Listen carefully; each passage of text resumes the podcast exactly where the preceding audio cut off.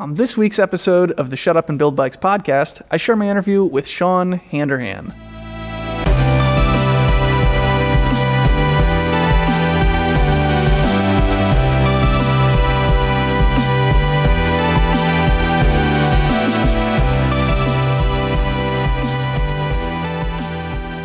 Each week on the Shut Up and Build Bikes podcast, I get on the phone, I talk to somebody in the bike frame building world, and uh, this week it's Sean Handerhan in Pittsburgh, Pennsylvania. So uh, Sean and I have been buddies for a year or two now through the internet. I uh, and and so I wanted to get him on the show as uh, more of a, a, a, peer, you know, someone who's who's up and coming, rather than like one of these industry veterans. Uh, I think he's going places. I think he's very talented, and uh, he's been building bikes, and he works in a CNC prototyping machine shop. And um, here's the interview. Yeah. So in high school, like uh, sophomore year of high school or something, I got a job in a bike shop you know, 10 minutes from my parents' house. And I was just doing, you know, sweeping the floor and wiping the windows and cleaning bikes and that stuff. And then the next summer, you know, I got to actually start working on bikes. And I learned that the shop owner's husband had a frame, like, you know, welder and a bunch of fixtures and a milling machine, like in our little storage area next door. So he was all excited about it. I was like, he was super into it. Uh, and he offered to, actually, I don't really know how it came about, but he was nice enough to offer me and the other mechanic to like show us how to do it so we could make our own bikes. So that summer, you know, he he showed me how to make a bike, and I made uh, a road bike for myself that I still have, and it's like my still my road bike, which wow. is I think it's kind of cool. Yeah. And then I went back to school. Like that was my freshman year of college, so I went to school, and then for the next two summers, I was still working at the bike shop. I don't know if I I don't think I built any more frames after that first summer, but in my head I was like, whoa, this is super cool. I want to I want to get to the, a point where I can I can do this at some point. So like all all through college, I, in my, I was in my head. I was like, I want to get to a point where I can go back to doing this. And in my head, it was like, get a engineering job so I can afford to pay for a place that has a, a nice garage, and then I can outfit my own shop. Like that was kind of the plan the whole time. And then graduated college, and well, we should go back. In college, I worked with the human powered vehicle team, and we built these kind of recumbent bike things. Whoa. And the one year, I just welded the frame for them. I was like, I don't want to be involved. This is it's like it was. I didn't have enough time or whatever. So I helped them weld the frame. And then the next year, it was like my senior year. So I did the it was like our, our big you know design project and my big design project or the team I was on. There's four of us. We designed like the the drivetrain for this bike, and it was it was a front wheel drivetrain, so your pedals were on the same axis as uh, the front wheel, kind of like a, like a, kid's trike. Um, and it mm-hmm. had two chains and a drivetrain, like all up on the front there. Um, so the, the pedals, even though they're on the same axis, they could they could spin independently of the wheel. Yeah. Um, and it had like a seven-speed like mountain bike drivetrain that all just kind of stuck off the front. Uh, so we did that, and that was like uh, I thought that was super fun. And then so that was senior year graduated, got a job in a steel mill in Pittsburgh in the maintenance department, which was super cool. Like, well, that's like the most Pittsburgh job you can get. I know. It, yeah, exactly. I mean, it wasn't like the steel mills that built the city. It was like the type of we. It was like a they made like huge stainless steel tubing. Like they took flat roll and then they brought it through all these forms and and then welded it. Uh, I guess that's like not the traditional steel mill that Pittsburgh is built on. That's like like kind of like a post process thing. But anyway, it was cool.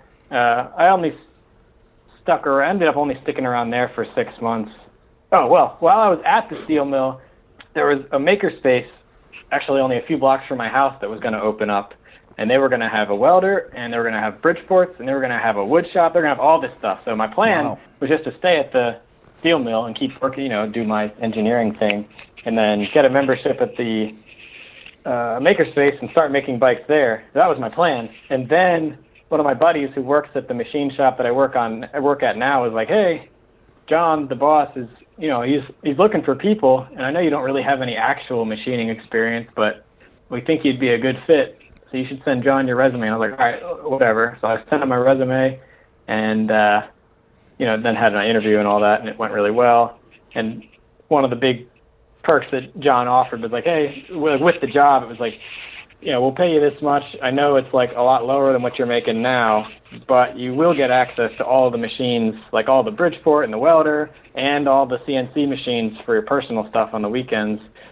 So I like thought about it for a grand total of like a day and was like, all right, yeah, that's what I'm gonna do. So I quit the engineering. well, I quit the quote engineering job. It was, I don't know if it was like fully engineering, whatever it was. I quit that Uh-huh. job, moved to the machine shop, and have been there ever since. And literally, as soon as I got to the machine shop, I started.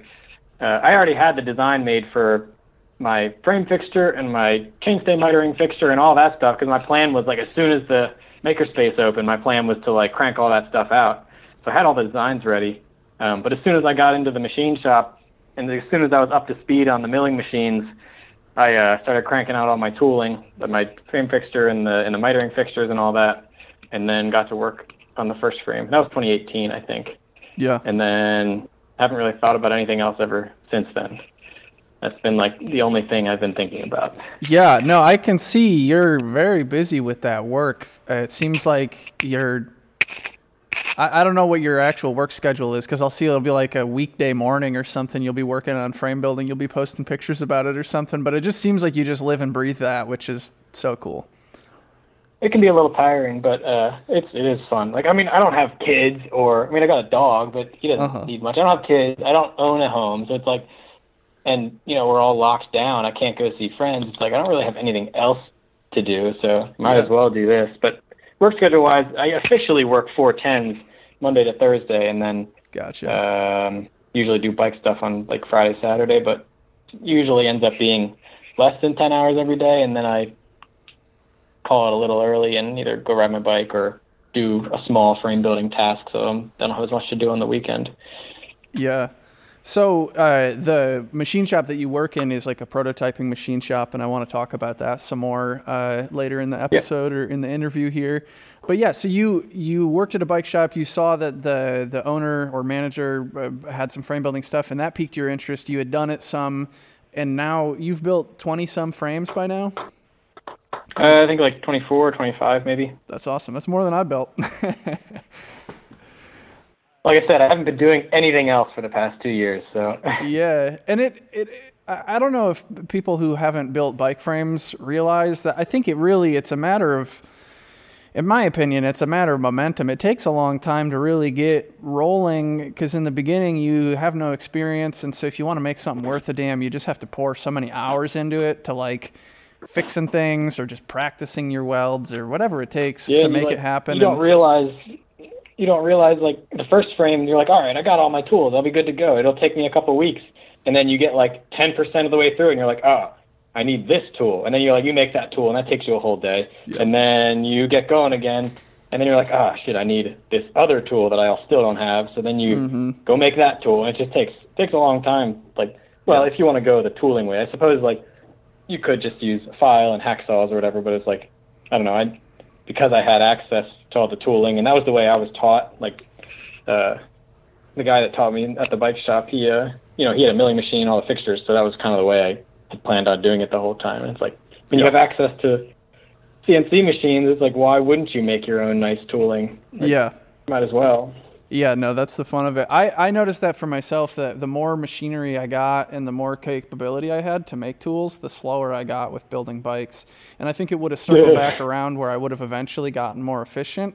But like when there's a hundred thousand tools that you could make, and when every bike is a little bit different and has a different set of Yep. considerations and a different set of needs, and oh, this one's flat mount needs a fixture, and this one is the Canti Yep. Boss fixture, and this one I should make a chainstay dimpling, you know, smushing form that does this, and like ah, the first one didn't work very good. I should rethink that. And it's just, it seems like when your only option is to just cut stuff with hacksaws and hand files and glue it together with some bronze, there's only so long you can really spend on that. And when there's tooling projects, it seems like there's there's just always more to do.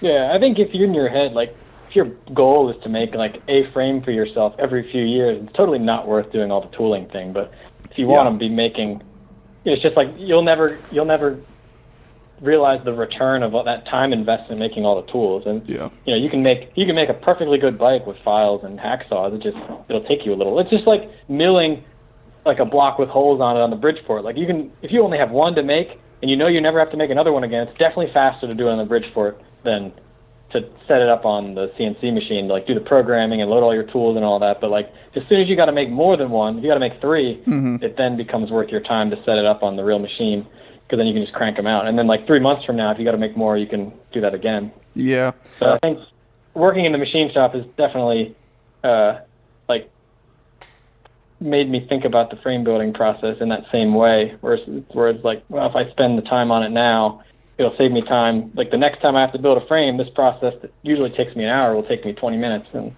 Yeah. worthwhile, I guess. I always think about what I think Dave Harrison said on this podcast about working at FBM or Spooky or one of those shops he had worked at. Somebody had said, you know, you should basically be able to throw a tube across the shop and it should be like mitered and land in the fixture, you know, like fig- figuratively speaking, that it should just, you should have a process where it just flows. And I think about that with the stuff that I make. You know, it should there should never be a point where it's like, oh, this is going to be a hassle or like this is going to take a lot of time. Yeah. It should just kind of you should like engineer a system where it just kind of happens. Or if Yep. you're not production minded, then who cares? But if you're trying to make a bunch of the same thing, then then that's a great way to that's that's a great goal. Right. It's like I also really enjoy making the tools. Like Yeah. I think it's just because I'm so much because I machine like you know I for the past two years I've been working as a machinist. So like I am way better at making parts and making tools than I am at building bikes. So it's like it's real satisfying to make the tools because I'm like oh this is really nice. Then when I make bikes I'm like ah this could be a lot better still because you know I don't do it every single day like I machine parts. Yeah. So uh, let's talk about one of the things that you do, uh, the sort of segmented wishbone seat stays. That's uh, yeah, it's something that you do on pretty much all of the bikes that you make, and it's it's sort of unique. So like, uh, what's the origin of that? What are the functional benefits? How much of that is like an aesthetic, uh, you know, thing? Like, tell us about that. I think it's mostly a, well. It started out out of necessity because I didn't I didn't have a good way to miter the seat stays at the top end, and I didn't want to make another fixture because I had just spent a whole bunch of time making a chainstay fixture, and I was like, oh, and the way I had made it, it wasn't going to work for seat stays. Yeah. So then I saw, I think it was uh, the guy who does Dark Moon Fab Works. I saw his had a wishbone and was like, oh, you can do that? Like that would save me from making a tool. All I got to do is miter this other thing. So I did that the first time. I Was like, oh, this this I don't know. I thought it looked kind of cool, so I just stuck with it. And now that I've been doing it for X number of frames, it's kind of just like part of my process. Mm-hmm. I've never done it the other way. I have no idea. I don't think. Yeah, I don't know. I don't think there's any structural benefit or or downside. I just think it looks kind of cool and it works with my process at this point. Yeah. No, it's cool. I think it's uh you know, unless it's going to be like a worse design, uh you might as well look for those opportunities to make something a little more unique. Yeah, part of me wonders if it's as strong as regular seat stays, but uh, I haven't had any issues yet. Like on my, I purposely use like pretty thin tubes for the seat stays on my mountain bike, Uh-huh. just to see if I could break them. I haven't broke them yet, so Yeah. that's kind of like I'm like, all right, you know, if the mountain bike can handle these really skinny thin tubes, I'm probably okay to build all these road bikes with either the same or slightly thicker tubes. Yeah. Are you do you find that you're a good um tester of your like I feel like I baby everything that I have a little too much to be a good tester. How do you feel about that? Um, I mean, I, I would say I, in general in life, like take care of my things pretty well. But I think in this, with this, for this particular case, like with the mountain bike, I want to see if it'll break because I want to, like, I want it to break for me instead of somebody else. So, Uh-huh. you know, I've jumped it off of some things to, to kind of test it a little bit. In the name of science. In the name of science, yeah, exactly. well, I wouldn't be sending it off this ridge tonight, but in the name of science. but I got to. It's you know, Yeah. I'm helping somebody else down the line. I mean, I think I think in general, a lot of steel bikes. I mean, I, I should probably refrain from making like comments about just like how things are because I've only built X number of bikes. But I'm gonna try anyway, and somebody will probably hate on me. But I, I feel like a lot of steel bikes are probably way overbuilt. Steel is extremely strong. Yeah. Um, and it typically think- has a graceful failure mode. yeah, it's just gonna bend on you. I, mean, I guess unless like the head tube rips off or something. But you know, I think if you're careful about your welding, that's probably pretty unlikely. I think. Yeah. So tell us about the shop space access that you do have. I mean, you mentioned it, like where you work, Conturo prototyping, you have a lot of CNC machines, which are badass in themselves. But then you guys have at least one Bridgeport. I think you have some sort of manual lathe kicking around and uh, Syncrowave welder. And, uh, you know, you, you seem to have the things that you would need. Do you have like a, I imagine some sort of alignment inspection table that you could throw a frame onto uh, if you wanted to, or what? I mean, what do you have? What do you wish that you had? Uh, we have there's like a in the back of the shop, like in one of the corners, there's what was like the quote welding area because I think at one point, um, John was taking on some welding work, like parts where we would machine some some of it and then weld and then do some post machining. Um, we don't really do that a whole lot anymore. So the welding area doesn't get used very often. So I kind of just set up my little all my tooling and my toolbox and everything in this back corner of the shop that doesn't really get used otherwise. So I'm super fortunate to have this like free, you know, I don't know, it's probably like 20 by 20 spot in the back of the shop that I'm just allowed to use, at least until Johnny buys another machine and needs to put the machine there. But um, so that's like where my frame building tooling, specific tooling is. And as far as alignment goes, I have one of those Bringheli uh, like C channel alignment table things. I just have that like strapped to the big welding table. Mm-hmm. Um, and then yeah, we've got a Bridgeport and a Hardinge lathe. That's a, those are the only manual tools we have. We don't they don't get used all that often, honestly, for real shop stuff. So it's kind of nice. I don't I usually don't have to act to worry about like fighting for time on the machine because you know real work stuff obviously trumps whatever I'm doing all the time. So yeah, it's nice that I don't really have to think about it all that much. So but yeah, I'm super fortunate. Like I got so lucky finding into this job and like that John is so open with me just like taking over a corner of his shop. It, it, I'm extremely lucky, that's for sure. Yeah. Do you just keep all your stuff like tucked away in a toolbox or two when you're not using it?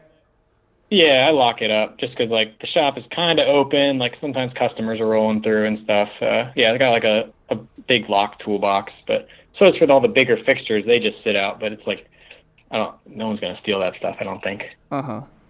Yeah, that's. I mean, one of the things when I was in college, there was a. I, I kind of wanted to have access to the engineering machine shop, and I couldn't get in there too much. I took like one class, and I could use it a couple hours a week and then once I finished that class, I wasn't an engineering student, so like I couldn't keep using that space. But I did have right. An independent study in the sculpture studio, and so we didn't have like machine tools there, but we had a lot of like welding and brazing and you know like belt sanders, and it was useful still bench vices. Yeah. And there I had a locker, and I realized pretty quickly that it's like if I really wanted to build bike frames here, like I wasn't going to have, there wasn't really a good spot for me to have a whole fixture. And I felt like there was a bunch of bike frame building specific tools that I would want to kind of keep out. And it just seemed like every yeah. day you had to put it all away. And it was kind of like you couldn't set it up the way that you wanted to. So it was better than nothing, but it was like a little frustrating. Do you feel that way? Like, like it's, it's like frustratingly inefficient to like set up and tear down all the time? Or is it not bad the way that you do it? But, no, that's definitely a, an issue I run into. I mean, because I have to pull all my fixtures off the Bridgeport when I'm working on them. I've got to like make sure I put all my welding stuff away so like you know it doesn't get my like Pyrex cups don't get broken or whatever just from people like not paying attention. Um, but I, I I feel like I I can't really complain because I'm not paying for the space and because I have access to all these great tools. Like it's really great. Yeah. It is a small downside that yeah. I can't just leave stuff set up and like I gotta like check the tram on the milling vise all the time and like sometimes collets are just missing, and that kind of thing. Those are I don't know.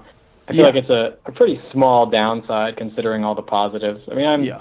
at some point I would love to have my own shop space, but it's just yeah. not necessary right now. Yeah, no, I would say for sure that's a sweet deal, uh, and those frustrations are real. But there's frustrations with anything. yeah, uh, it sounds like a pretty sweet, pretty sweet setup there. And you guys have a bunch of beautiful fake plants, huge ones. Uh, I want to get that going in my shop just because it's it's awesome and kind of funny. And uh, apparently they're pretty expensive. So I need to I need to like set up one of those automatic search things for like Craigslist so that when some pop up, it gives me a notification and I can swoop in. I had no deal. idea. I like I don't have a, even a vaguest gauge what fake plants cost. You could probably buy a real plant. Like some of the plants in our shop are actually real. Yeah. They just you know you got to water them every couple of days. Oh, no Those way. are probably cheaper out, I guess. Yeah, maybe.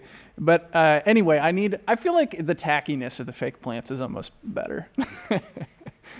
That's true. Well, you can't tell they're fake until you're like right on top of them. You're like, ah, yeah, these are the fake. I mean, I need some low quality, some obviously fake ones.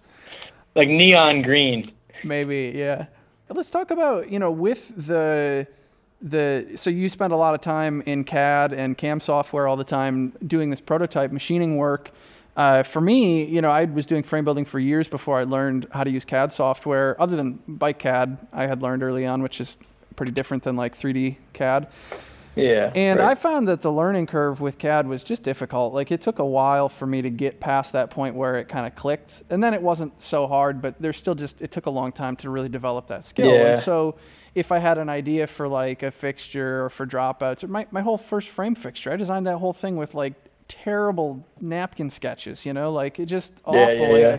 So anyway, how do you feel like that informs your frame building process? I know with some of the full suspension stuff that you're doing, I've seen some, I think some computer modeling that you've been doing, or like, do you do that with, do you make 3D models of your frames ever, or like subcomponents, or how much does that? Uh, the only thing, other than the, like the full suspension stuff, I've got an entire model that I'm working in in Fusion for that. Just because there's so many moving parts, I, I didn't want to, you know, leave anything up to chance. But before that, I'd I'd never put a done a 3D model of a frame in Fusion, anything or SolidWorks or whatever.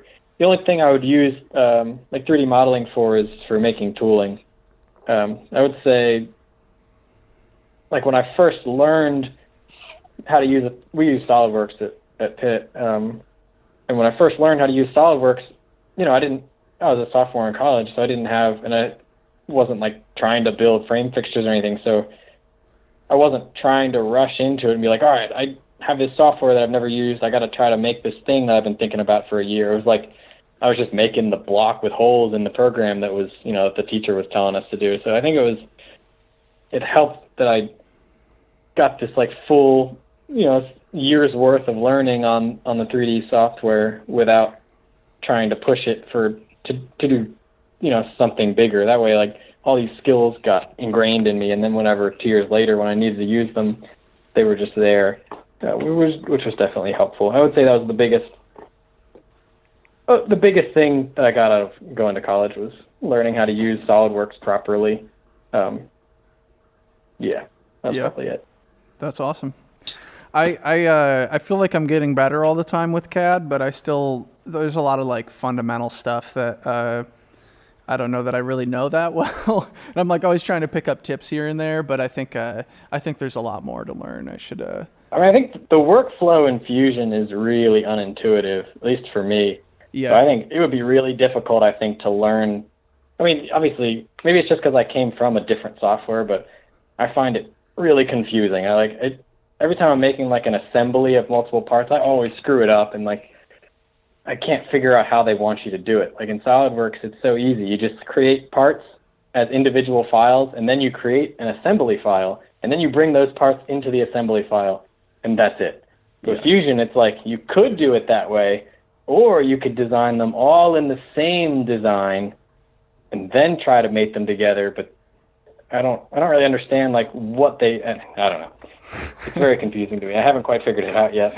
Yeah, I feel like uh, even in my most recent and like uh, intentional assemblies, there's still always like lots of broken links, and um, it just gets kind of messy. Especially like if you're kind of designing as you go and you don't know exactly what the end thing is going to look like, and then you you have a component that becomes irrelevant, but you can't really delete it later because it gets referenced by all these other things. So you just Oh, have to turn off visibility and then build another component in its place. And Oh, it's so frustrating. I'm always getting better with that stuff, and uh, and it pays dividends to like double down and like really focus on that. But yeah, there's a big learning curve with CAD, and when you want to do complicated stuff, um, it's not like a quick and easy thing to get to get good with, is my experience. I think if you're making like relatively simple square things, Yeah. you can pick it up pretty fast. And then it's like it is super useful. It's so good for making like basic fix like all the tooling for bikes are it's all square. Uh-huh. So like if you can just model all that out, it saves so much time and then Yeah. and then it's you know, if you're getting it machined, you have these models already.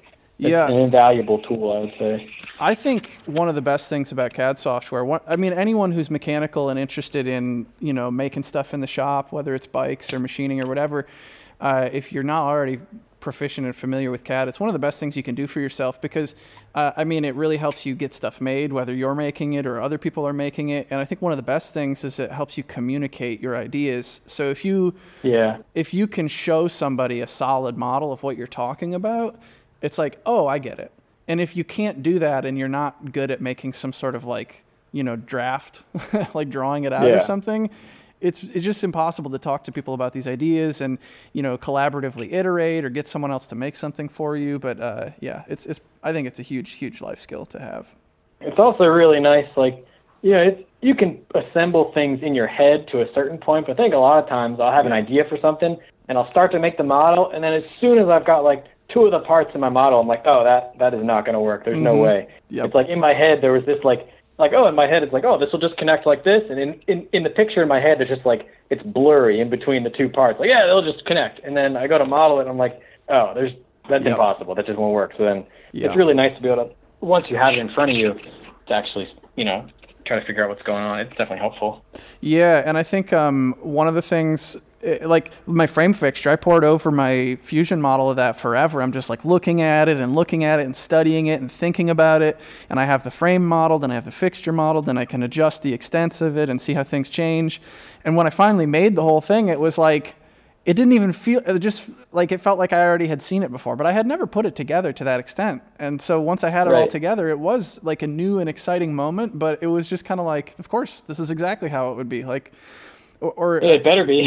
yeah, or another huge, uh, and I mean to use it is the different than to look at it, but it, it built up the That's way I expected it to.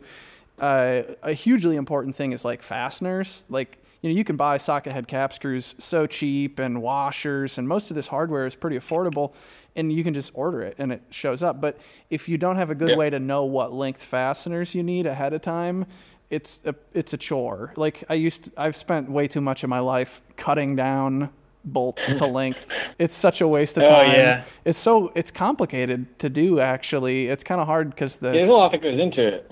yeah, and so if you just know what size fasteners you need and you put them in a McMaster-Carr order like a day or two before you need them, it makes life massively easier. So you can do that very Yeah. easily with a solid model. Yep, it's using the measure tool to be like, oh, this is how thick it is. This is how the bolt. Yep.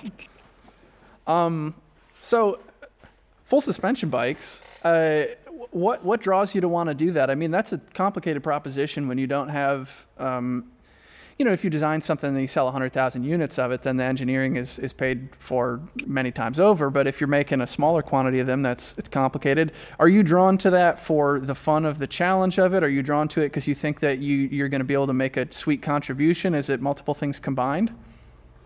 I don't, I don't know that I'll ever. Well, I have no idea. But in my head, it was just like it's a fun challenge. Like, Hell yeah. um, you know, it's just it's something interesting. It's like it gives me something to do in the evening after dinner. It's like I don't. It's like the the way in my mind that's like the the wasted hours of every single day is like the hours from 7 p.m. to 10 p.m. It's like I'm not going to go back to the shop and mm-hmm. Rowan wants to just sit on the couch, so it's like I don't, you know, the dog's already been walked. Gotta have something to do. So this gives me like something to keep my brain occupied. Um, you know, it's I, I, I don't know. It, it seems like it'll be really fun. We'll see. Yeah, I, I'm sure. What uh, what resources have you found to be helpful in like studying what's already out there and the strengths and weaknesses of the designs that exist and you know that's just one of the one of the problems when you try and learn about something so that you can you can throw your hat into the ring is like you need to get up to speed on what's out there and how you might improve on it like how have you been studying this Yeah, it's a enormous rabbit hole for this thing. Well, I mean, At first, in my head, when I started, I was like, "All right, this won't be so bad." It's like I've made, a, you know, twelve bikes. It's I know how to make a bike. This is easy. and then it's like, all right, you got your front triangle, and that's it's just like you know, with with a regular like hardtail kind of bike, there's only so many variables that you have to decide. It's like you decide all the the geometry numbers, and then you got to decide the tube thicknesses and all that. And it's like you can only there's only so many permutations that are really available. But and in my head, it was like, all right, you know, you just add the rotating back. It's uh, it'll be easy. But as soon as I got into it, I was like, oh my gosh, there is so much to think about. It's like like, oh, how much travel do you want? What about your leverage ratio? It's like, oh, what about the instant center? It's like, oh, is your axle path forward or backwards? And I'm like, I don't know. I don't even care. I just like, so it took me, I spent a solid month or two just like reading all these articles online and like looking at the different designs. And there's this super cool program called Linkage.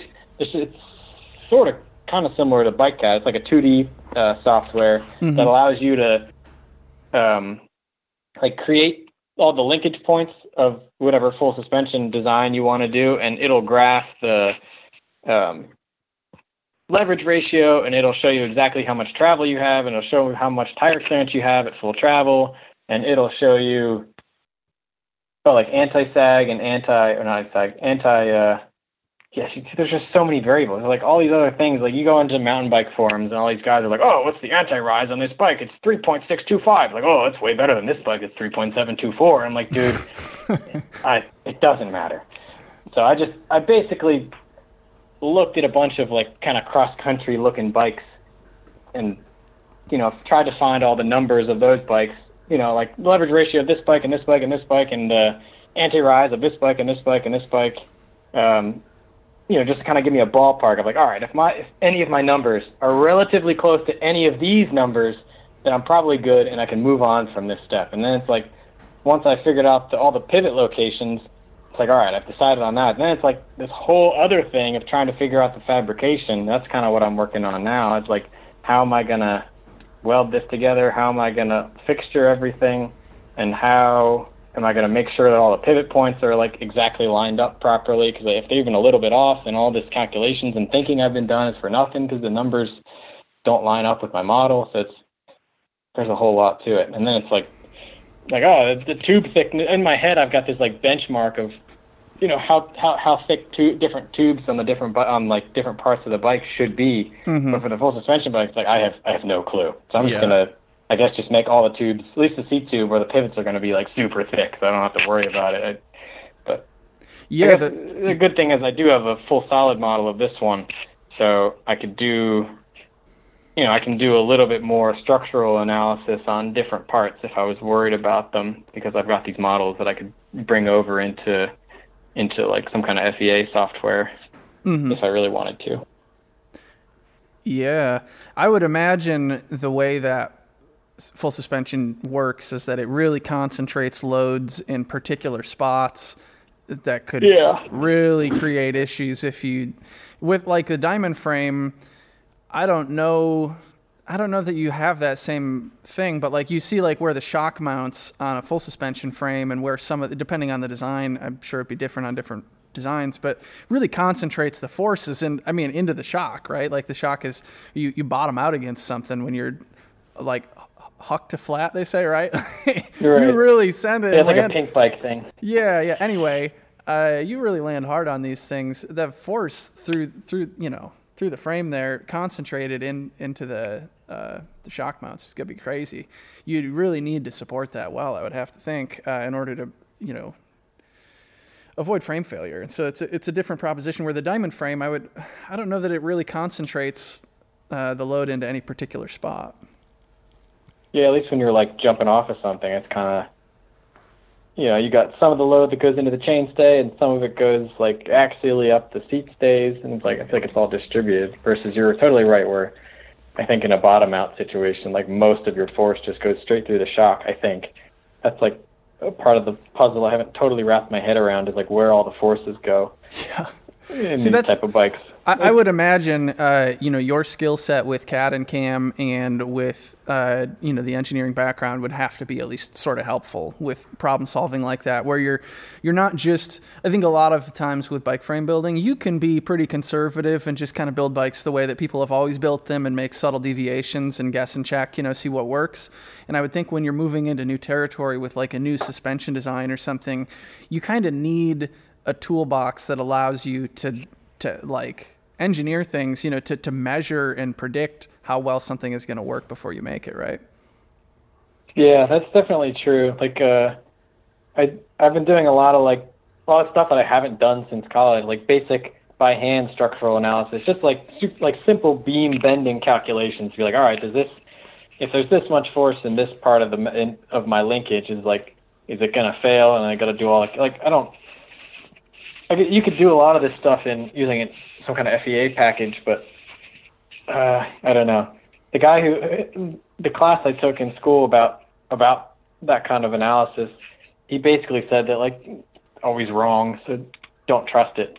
I mean, I, I think it's more like you got to be very careful about how you define your boundaries and everything. But um, I think for the most part, you can at least get pretty darn close doing like trying to simplify everything, uh, and then doing it on paper using like the worst case scenario. Like for a lot of the members, they're not really there's like a bunch of situations for beams and bending, and um, you know obviously certain ones are worse for stress and strain in the beams than others, and most of the things in a bike are kind of in the uh, like lower stress and strain variance of a beam. But if you just assume that they're in the worst case scenario and do all your calculations that way, then I imagine you're at least pretty close.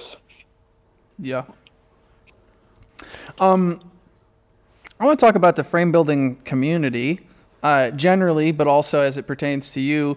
Something is, you know, like you're a you know a younger guy and newer to the frame building world than a lot of people, I guess. But uh, I think you're doing great work, and I'm excited to see where you take it in the coming years. But I see you as an active person in the community. I see people referencing that you know you help them with this or that, or you're making a tool for somebody to do this or whatever. It just seems like you just really love this and and the community generally.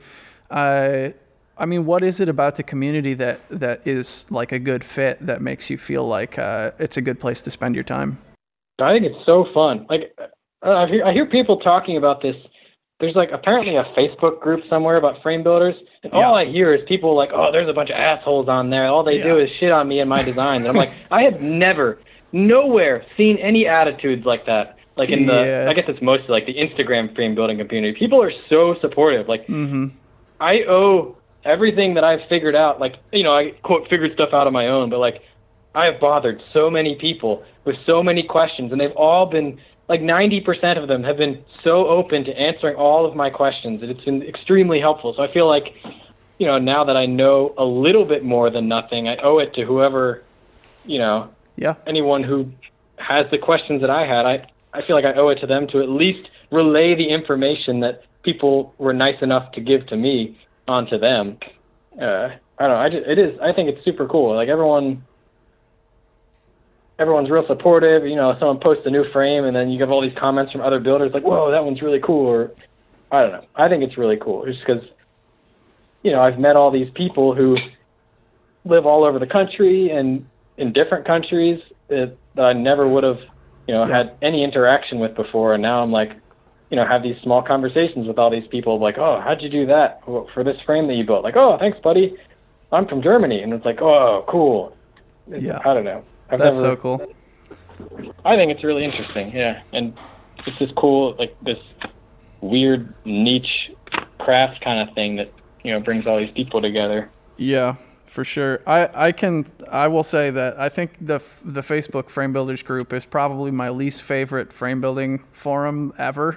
I think it's just so crazy to me because I've never I've never experienced that like attitude from anybody. Yeah, it's the worst, I've come man. in contact with. There's uh, some of the posts and some of the content there is totally fine and nice, but it's just a lot of.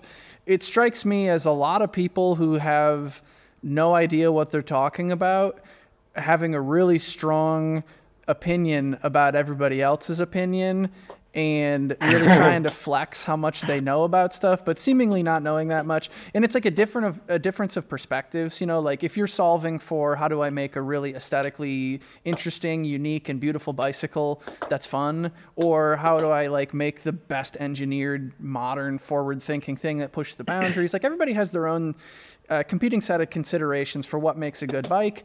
And I feel like that community is especially, it just seems to be always filled with this stupid bickering. And uh, like, it just, I, it's, I hate it. It's it's so bad. I like I kind of keep, I keep an eye on it because it's the world that I'm in, and it's like some of them are my customers and different people. I feel like I should have my finger on the pulse, and occasionally I'll chime in. I feel like it's much more often that I start to write a comment, and I'm like, you know what? It's not worth my time. And i just i just forget about it. I delete the comment before i posted it. It's just it's i don't know what it is but something about that world is just the worst. And i think i see that with machining too. Like if you go on practical machinist it tends to be that kind of space where it's all these like these old dudes just bickering about what the right, wrong way to machine things is. And if you go on Instagram, the whole CNC machining or Insta Machinist community on Instagram tends to be very positive and like forthcoming and helpful and friendly. And like people, if they got some negative attitude about something, they kind of keep it to themselves more. It's a lot, it's a lot more constructive. And I don't know what it is about Facebook and some of these certain groups are just the worst.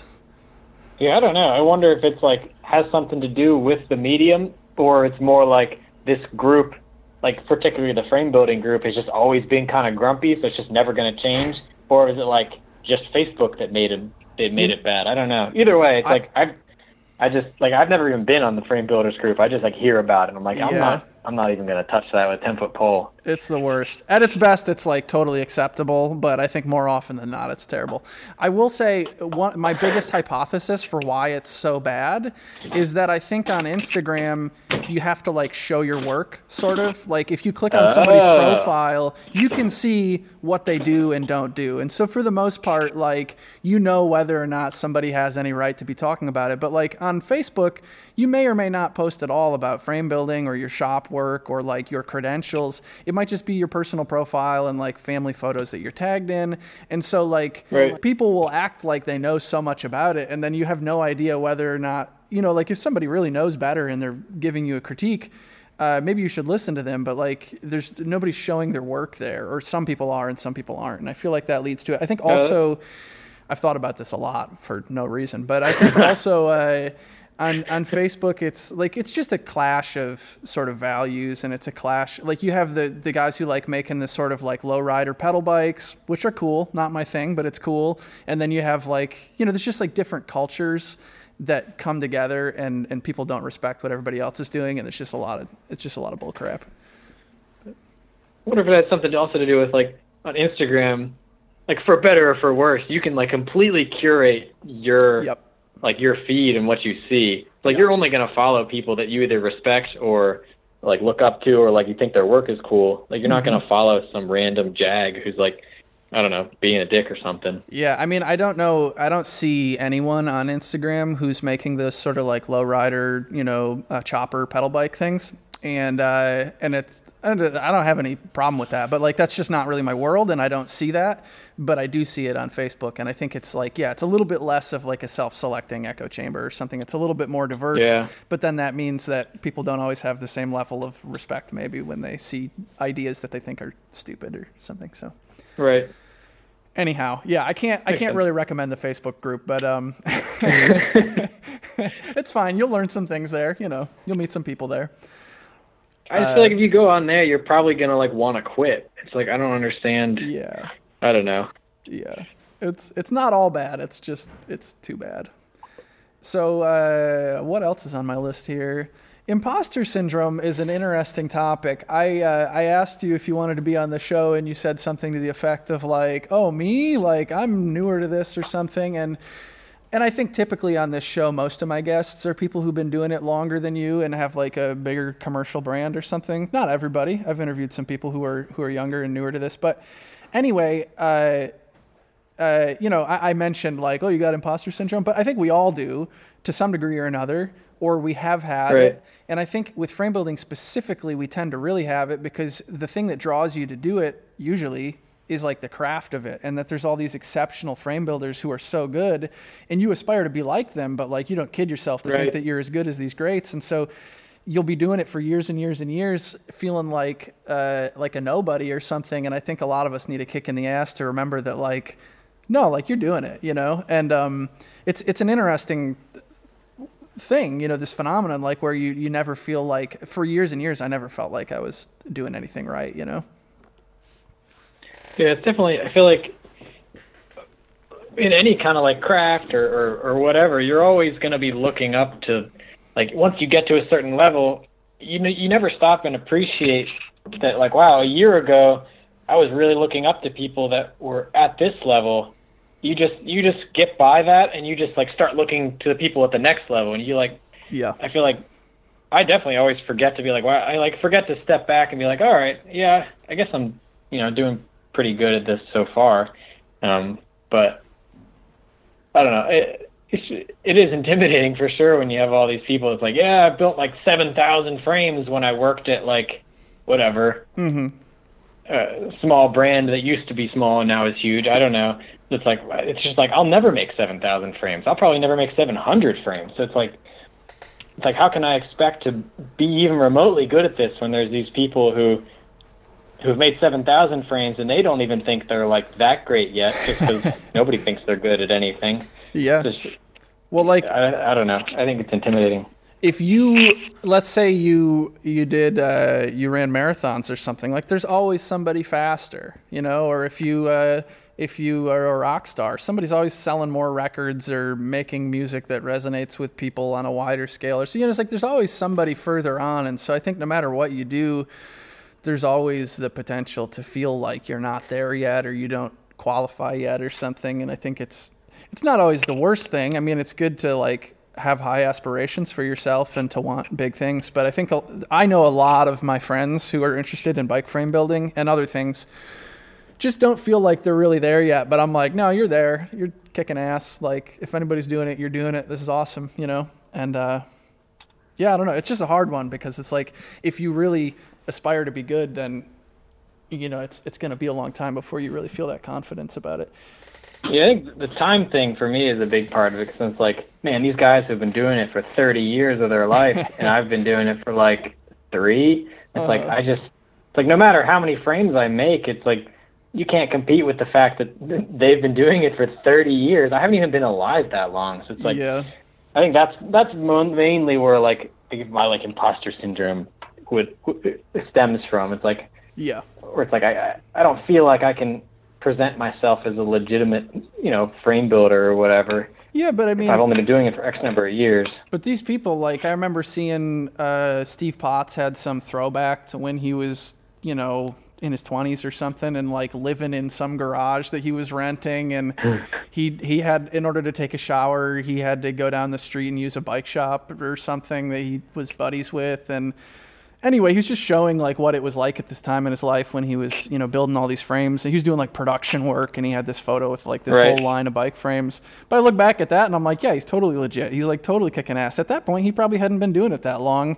He's probably at a similar point in his career as you are, you know. And it's like, but he's totally legit. And uh, in hindsight, it's easy to feel that way because I see what he did afterwards. But if I see what you're doing, or a lot of my friends and peers I'm like, I have no doubt that you're you're going somewhere. So it's like, you know, to think that Steve Potts at that age wasn't already totally legit would be kind of ridiculous. Uh, and you know, it's like, yeah, you're doing it. If anybody's doing it, you're doing it, and uh, you just have you have a whole lot of development left ahead of you too. That's fair. Got lots of room to grow. there was uh, I forget what it was. I think I followed Steve Potts on Facebook, and he had some throwback post, and he was showing that, and he was saying something about how like back then you know, he was just kind of green and he didn't know everything and he didn't have uh, some, I forget how he phrased it, but he said that he was getting by on like horsepower alone, I think was how he phrased it. that it's just like he didn't know everything, but he was just working really hard. And uh, I just love that idea, thinking about that. I think, um, yeah, I don't know. I think it's, that's when, pretty legit. Like, with, if you make enough of these things, like, you're going to start to figure it out eventually. Yeah. Yeah, no, and uh, when you're um, when you're young, I think you tend to have the kind of energy to just like, you know, you don't have all that wisdom yet. You don't have the years and decades of experience yet. You don't have a lot of us, you know, don't have the money for like all the slick tools and space.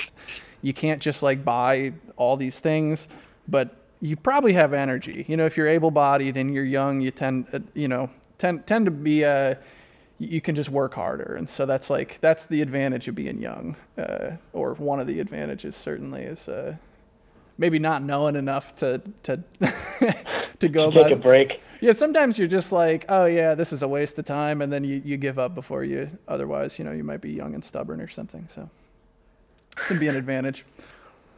Uh, let's talk about pittsburgh. You live in pittsburgh. You're not from pittsburgh are you no i grew up an hour north of baltimore maryland Okay, but now you've been you went to college in Pittsburgh, right? And then you just stuck around. Yeah. Yeah, Uh, stick around. I like it here a lot. Yeah, it seems like a cool city. I uh, I don't know that I've ever been in Pittsburgh, other than like passing through on the expressway. But uh, seems like a real cool city. And uh, yeah, I wanted to visit you. Uh, COVID kind of complicated that. But um, I was mentioning before we started recording. Uh, Austin Russell, who was a guest on this podcast, visited the city just to just to wheelie down all the steepest hills. What's the what's the bike riding situation like uh, with regard to you know cyclocross racing? I know you do, and mountain biking, and then just like this sort of commuter and bike culture generally in the city. Uh, how does that inform you know your your love of bicycles and and the way that you ride and design them? Oh, it's it is so good here. Like we we have it so good. Like, it, I mean, I I personally live like four blocks from Frick Park, which is one of the like better mountain biking places in the city. I think I always have this thought of like, all right, yeah, if I lived in you know Denver or something, within an hour you have like world class riding, like really great mountain biking. But like, if you want to ride for 45 minutes after work because it's going to get dark soon, I don't really think you have as many options. So I've never been to Denver, so maybe I'm wrong. But like, like places like this where there's this park that's like, you know, obviously it's not world class riding, but I can get to it in four minutes riding from my front door Yeah, and I can get like a really nice ride in. It's super fun. That's a super big plus. And then there's lots of uh, with you know Pittsburgh is it's the you know it's the Three Rivers thing. There's three rivers, so there's all these uh, like paved river trails up and down all the rivers. So there's like you know good riding for that. It's great from getting like different sides of the city commuting wise too.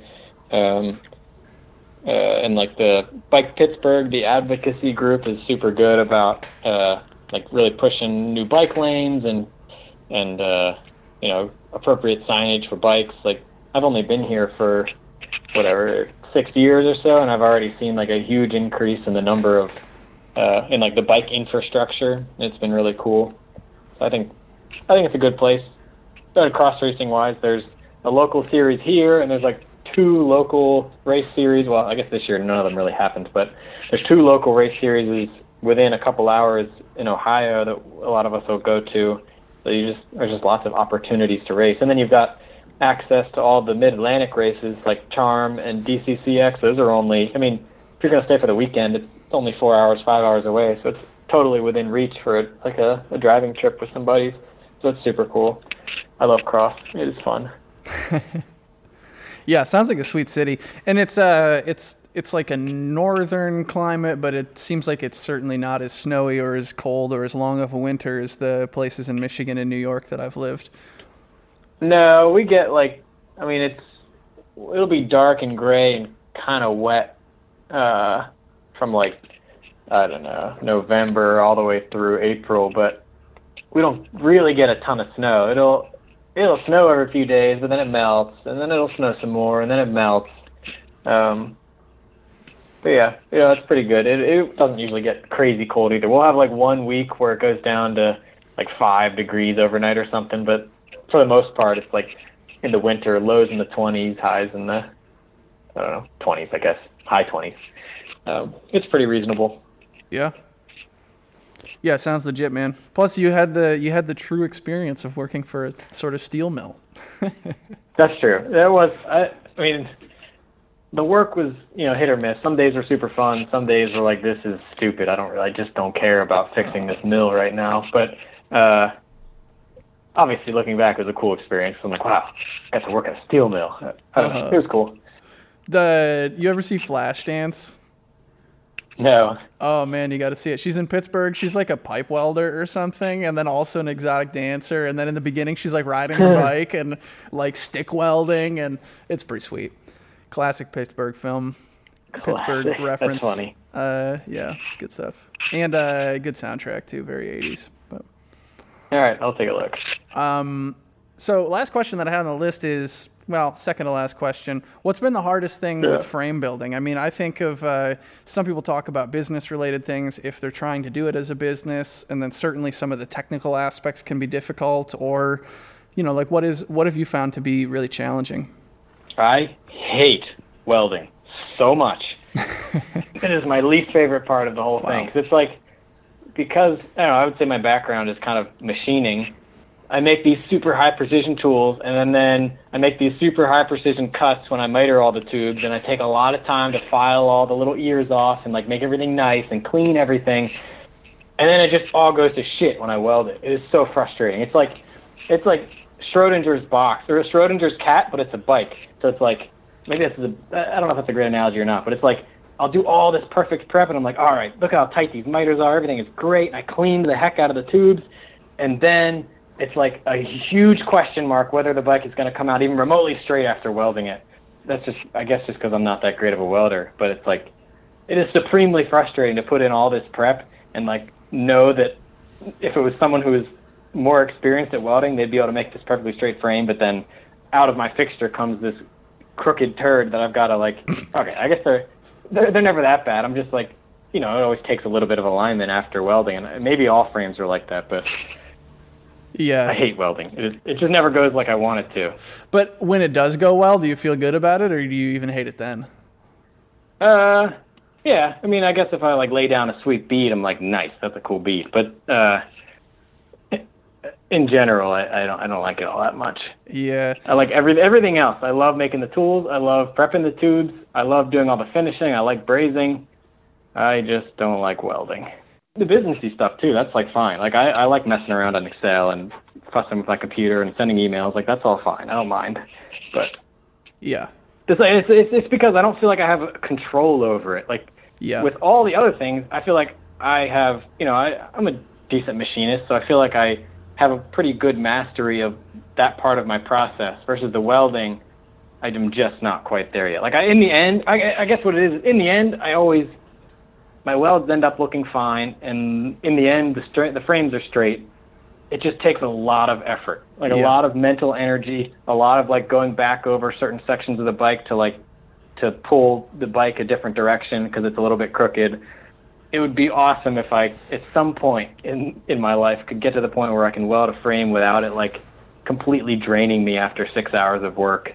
That would be great. But- Yeah. I, I think I spent a disproportionate amount of time when I was making bikes just doing like practice welds and stuff because I felt like that was the only thing I could do. I, I didn't want to make Right. bikes that sucked. I didn't have the skill to make bikes that didn't suck, so I just do a lot of practice welds. and I feel like for only having made 19 or 18 bikes or whatever, that my welds were looking pretty decent.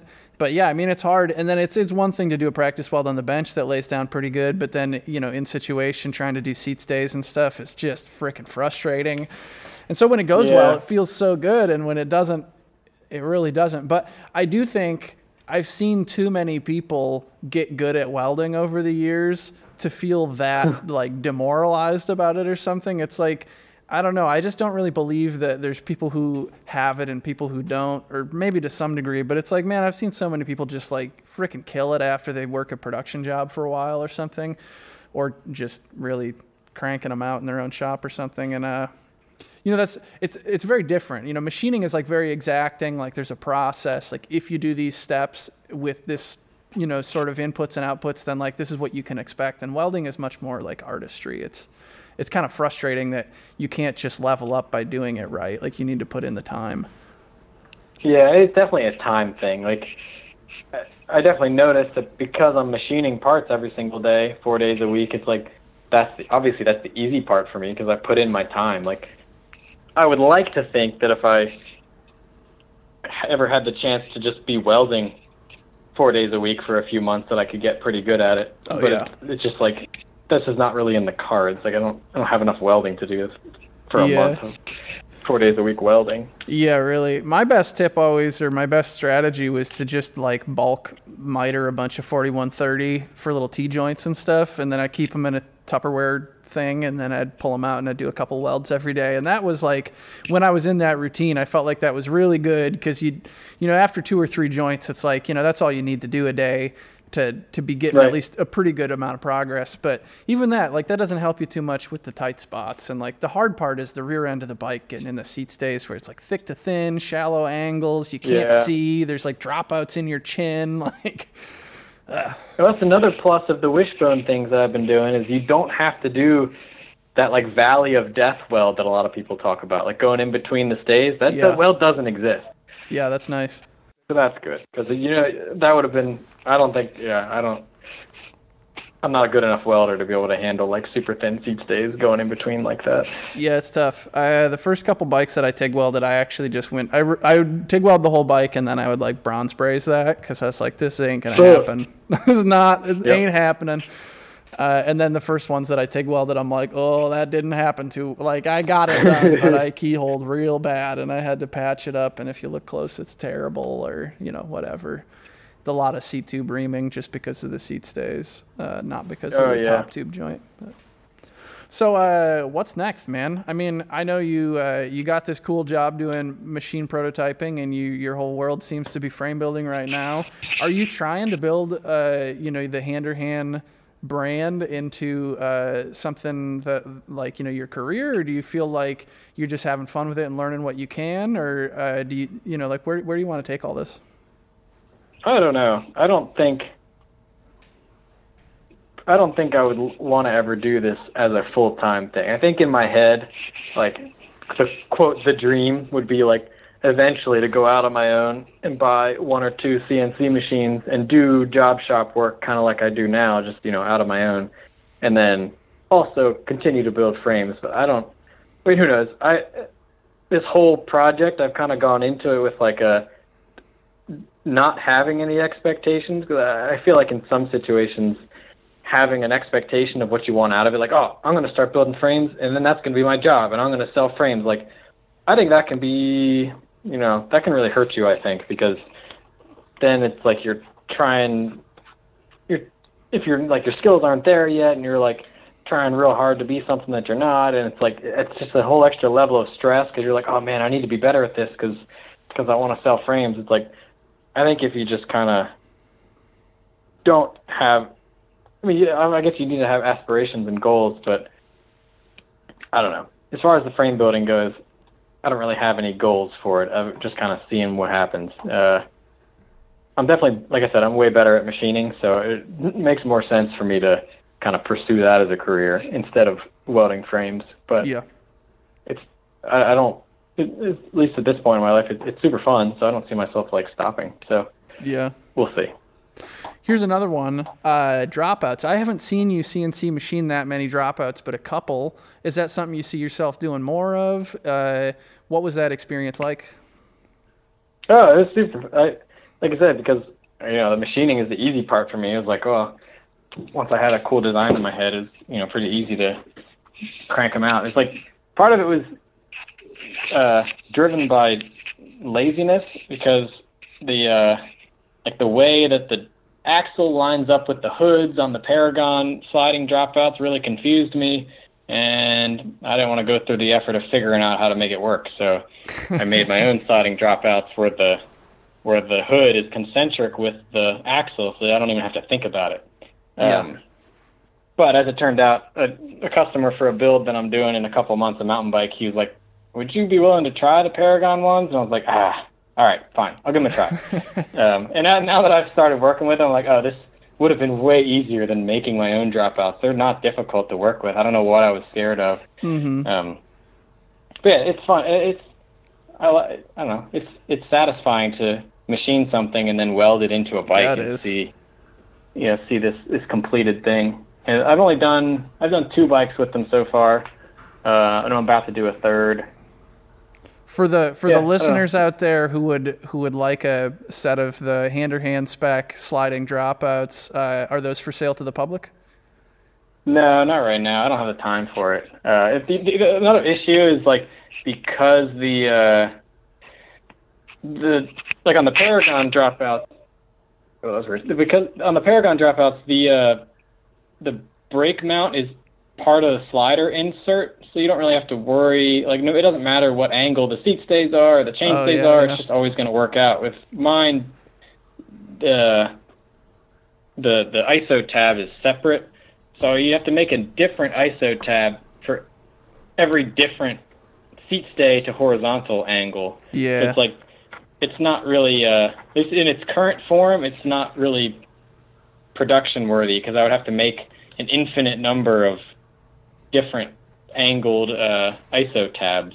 Gotcha.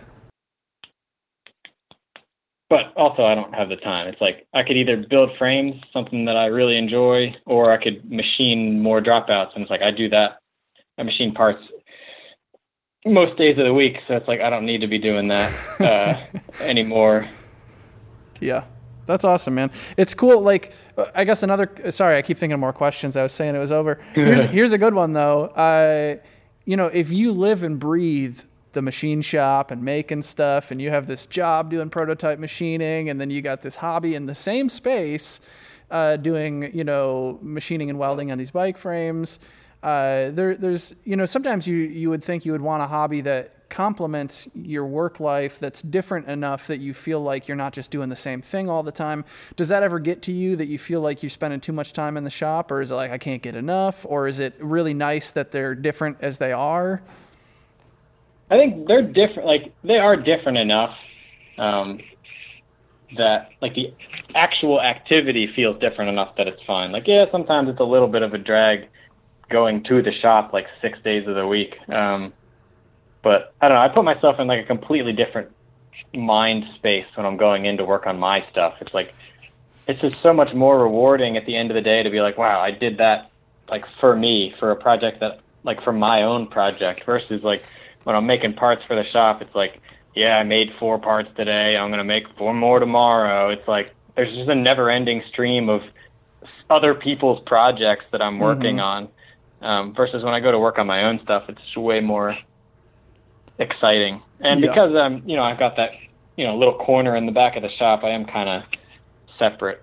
Uh, like I said, the, the activities are so different. Like machining parts, it's like the workflow is cam everything out on the computer and then set up your tools and then go to the machine. It's like it's kind of like a cycle. And I'm, you know, the welding and the frame building is, is a whole bunch of different, you know, parts of the process. So uh, it would be great to have a shop space not at my workplace, but again, it's like another small downside to this huge perk that I have of working there. So I'm gonna deal with it.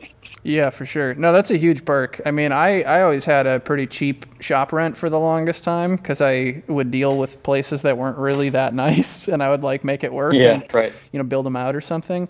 Um, but it's, I mean, that has its own costs associated. But Uh, then you know like if you want to get machines and move them in and power them up and pay for the space and heat the space and take care of the space and or you could just use something and it like already has all that stuff like that is worth a lot. I think you know if you had to put a dollar amount on it it would be it would be like a you know a lot. It would be like a thousand bucks a month or more easily.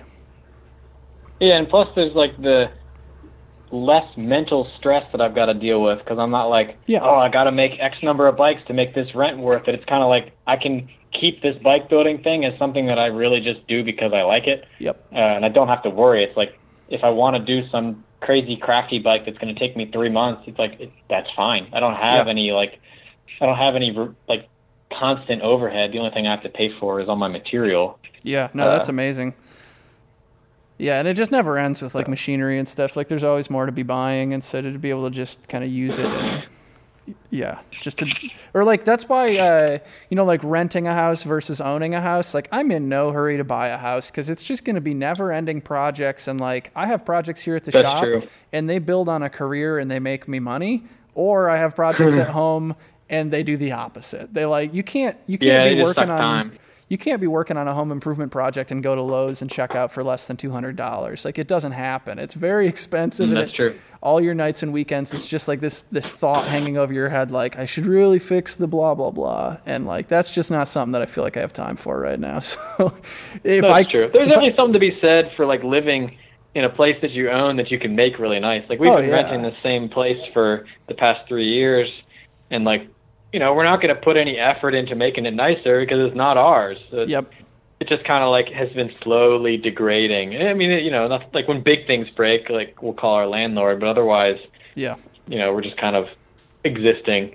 Uh, yeah. There's definitely something to be said for that part of owning a house, but I totally know what you mean. There's yeah. I only have so much time in the day, and it's like I don't, I don't want to be spending my time like retiling the bathroom. That's just not interesting to me. Yeah, and it would come with a certain kind of satisfaction of like, this is my home. Uh, you know, like I That's made true. it the way that I wanted it. But that's like more intangible. I feel like I uh, I'm very career oriented. I know what I want to do, where I want to go, and uh, having a really homey home is a pretty low priority for me right now. So like that'll come later. Uh, I, I, But Clem would enjoy a nice a nice house with like a super soft couch and some nice carpet, wouldn't she?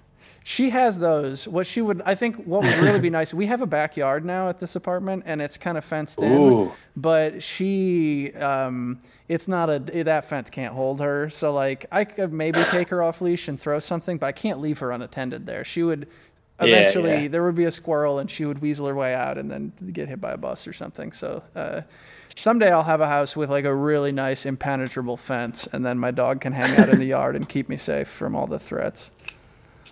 That'd be cool. It's the dream. Yeah, it's the dream. But uh, no, we just take her on lots of walks now, so that's good. Yeah, that's what we do too. We don't really have a yard space for him. He just gets big walks. Yeah. Well, man. Well, that's uh, that's my list, and uh, I got to thank you for being a guest, a, an excellent guest on this podcast. I've said this before, but uh, I got to get back into the rhythm of it. Um, I said that last time, and it's been like two or three months since I did one. So, anyway, uh, help. Uh, thanks for helping me get back into the swing of this podcast that I do every single week. Well, thanks for having me. I do appreciate it. It was fun. More fun than I expected. You were you were right. it was great. Have a great weekend, man.